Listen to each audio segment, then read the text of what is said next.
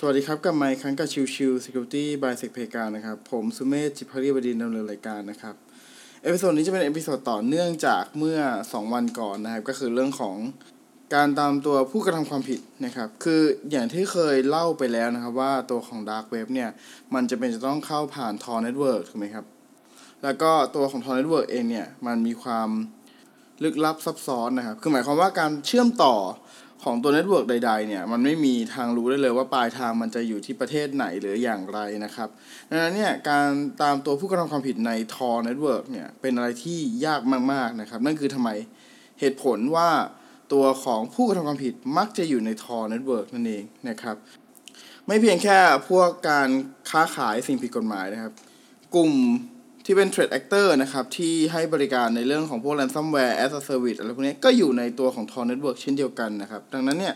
ตำรวจต่างๆ ทั่วโลกก็พยายามจะจับคนกลุ่มนี้อยู่แล้วนะครับ แต่ว่าประเด็นคือการตรวจจับผู้กระทำความผิดใน Tor Network เนี่ยมันเป็นไปได้ยากมากๆนะครับ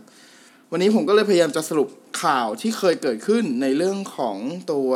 ของ Tor Network นะครับว่าเออผู้กระทำความผิดถูกจับในวิธีใดบ้างนะครับ อันดับแรกครับง่ายสุดเลยคือ ไม่ว่าจะเป็นผู้ให้บริการใด ๆ ก็แล้วแต่นะครับ จะอยู่ที่ไหนก็แล้วแต่ แต่อย่างน้อยเขาก็ต้องมีเซิร์ฟเวอร์ที่เป็นเหมือนกับตัวรับเรื่องหรือเป็นตัวให้บริการตัวของ Client ถูกไหมครับ ดังนั้น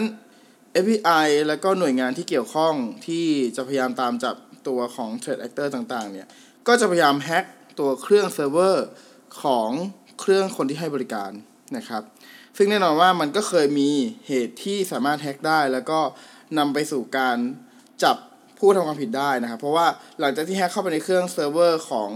Threat Actor ได้เนี่ย ก็จะพยายามเก็บหลักฐานข้อมูลภายในที่ว่า เออเขาล็อกอินมาจากไหนประเทศอะไร แล้วมีการใช้งานอย่างไร มีอะไรที่ถูกทิ้งค้างไว้เป็นหลักฐานบ้าง สิ่งเหล่านี้เป็นสิ่งที่ทำให้ตำรวจหรือว่าอย่าง FBI เงี้ยครับ ตามจับ ผู้ทำความผิดได้ในที่สุดนะครับ อันดับต่อมานะครับ อีกวิธีหนึ่งที่เป็นไปได้ก็คือเรื่องของ Open Source Intelligence นะครับคือหมายความว่าตัวของ Threat Actor เนี่ยมีพยายามไปการติดต่อ Client ใด ๆ นะครับ แล้วก็มีการทิ้งข้อมูลไว้ในฟอรัมต่างๆอะไรพวกนี้ครับคือมันเคยมีกรณีที่ตัว Threat Actor นะครับมีการขายบริการในเรื่องของพวก DDoS as a Service นะครับแล้วมีการขายทั้งใน Tor Network แล้วก็ในตัวของ โลกปัจจุบันปกติด้วย ซึ่งก็จะเป็นฟอรัมที่เป็นดีเว็บนะครับ ทีนี้พอให้บริการแบบนั้นแล้วเนี่ย ตัวของ API ก็พยายามจะพยายามหาความเสมือนหรือหลักฐานหรือล่องรอยของการใช้งานอินเทอร์เน็ตทั่วไปของ Threat Actor นะครับ ก็เป็นทางหนึ่งที่พยายามจับจนกระทั่งเอาข้อมูลหลักฐานไปสืบ แล้วก็ประกอบกันจนกระทั่งรู้ว่าตัวของ Threat Actor น่าจะเป็นใครหรือว่าอยู่ที่ไหนนะครับ ก็ ประสานงานกับตำรวจท้องถิ่นนะครับตามประเทศต่างๆ แล้วก็ไล่ตามจับผู้กระทำความผิดอีกทีหนึ่งนะครับแน่นอนว่าวิธีการ identify ที่แม่นยำที่สุดก็คือการยึดเครื่องของผู้กระทำความผิดแล้วมาทำการ analysis เพื่อหาหลักฐาน เพื่อนำมาชั้นศาลต่อไปนั่นเองนะครับวิธีที่3นะครับที่จะพูดถึงก็คือเรื่องของที่ตัวของ Trade Actor เนี่ยมีการพยายามเอาเงินออกจากระบบนะครับ คือหมายความว่าโดยปกติเนี่ยโอเคแต่ก่อนถ้ามองไปแต่ก่อนนะครับ ตัวของการให้บริการใด ๆ ก็จำเป็นจะรับเงินนะครับ ซึ่งโดยปกติก็จะรับเงินเป็นผ่าน PayPal หรือพวกนี้นะครับ แต่ก่อน แล้วก็พอเป็นแบบนั้นแล้วเนี่ยเมื่อตัวของ Trade Actor นะครับพยายามจะเอาเงินออกจากบัญชี PayPal อะไรเงี้ยตัวของทางตำรวจเนี่ยก็ได้ทำการร่วมมือกับพวก PayPal หรือพวกนี้ครับในการที่จะตาม tracking อีกทีว่าเฮ้ยเขาเอาเงินจากบัญชีไหนที่ไหนอย่างไรนะครับ แล้วก็ตามจับผู้กระทำความผิดให้ได้ในที่สุดนะครับ อีกวิธีถัดมานะครับวิธีที่4นะครับก็จะเป็นลักษณะที่ว่าตัวของ FBI นะครับพยายามปลอมเป็นลูกค้านะครับแล้วก็พยายามติดต่อคุยกับทางคนขาย service หรือว่าคนขายของผิดกฎหมายนะครับ แล้วก็พยายามหลอกให้ตัวของ user เนี่ยทำการคลิกลิงก์นะครับ ซึ่งไอ้ลิงก์ลิงก์นั้นเนี่ยมันเป็นลิงก์ที่ตัวของ API เนี่ยสร้างไว้เพื่อโจมตีเบราว์เซอร์ของตัว Threat Actor นะครับ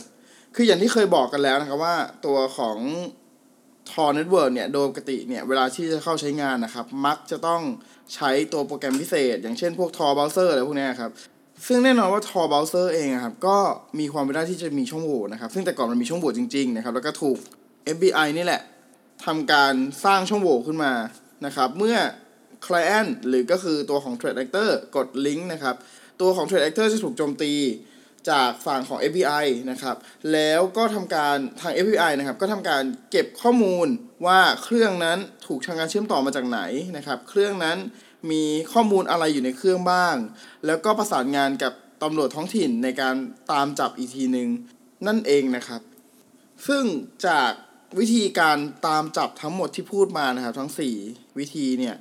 ตัวทอเนี่ย ไม่ได้ถูกทำการ de anonymize แต่อย่างใดนะครับ คือ Tor Network ยังทำงานแบบที่มันควรจะเป็นก็คือการรักษาความลับ